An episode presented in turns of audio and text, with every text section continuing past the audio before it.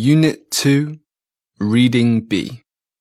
My experience with American English.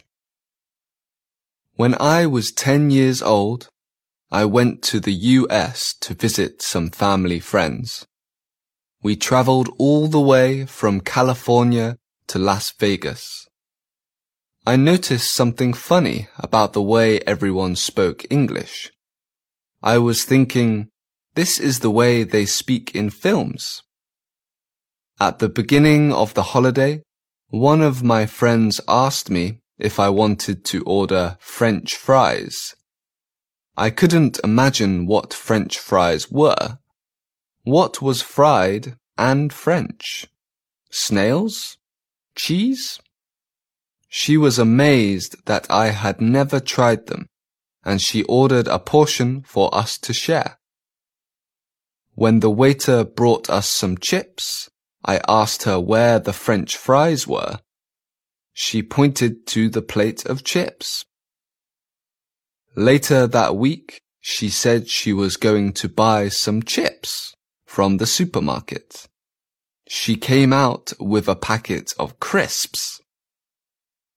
During that holiday, we were also offered biscuits and gravy with our lunch.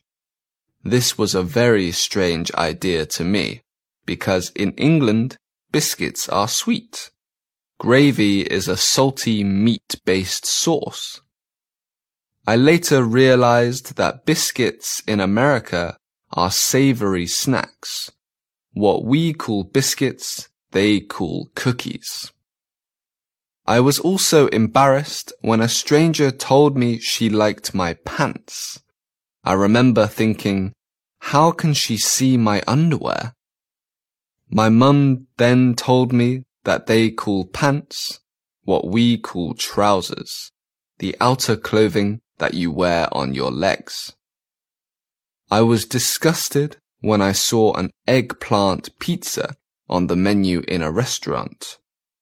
Eggs do not grow on plants, I thought. What on earth could an eggplant be? Something eggy and leafy? My dad ordered this pizza and it was covered in aubergines. I asked him where the eggplant was. He laughed and pointed to the aubergines. He told me they call this eggplant in America. Although the same language may be spoken in different countries, there are likely to be many differences, not just in vocabulary, but also in spelling, grammar, and pronunciation. I think part of the excitement of learning a language is discovering the differences in how it is spoken in different places.